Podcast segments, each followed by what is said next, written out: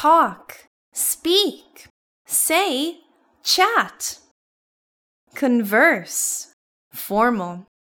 Brienne had a chance to converse with Lady Sansa in private. Speak. Jim asked me to speak to the new neighbors about barking dogs. May I speak with you for a moment, Mr. Oliver? Talk. I spent a long time talking to my old school friend David. Let's talk about our Japan trip.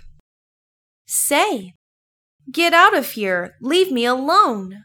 Pym said in anger. He said that he had the flu. Tell. She told us some fun stories she read from her favorite books. Could you please tell me your phone number again?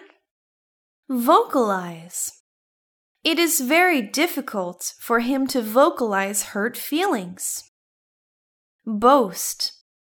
That girl is always boasting about how beautiful she is. My daughter is going to get married to a millionaire next week, the old woman next door boasted. Gossip. The townsfolk were gossiping about their secret relationship.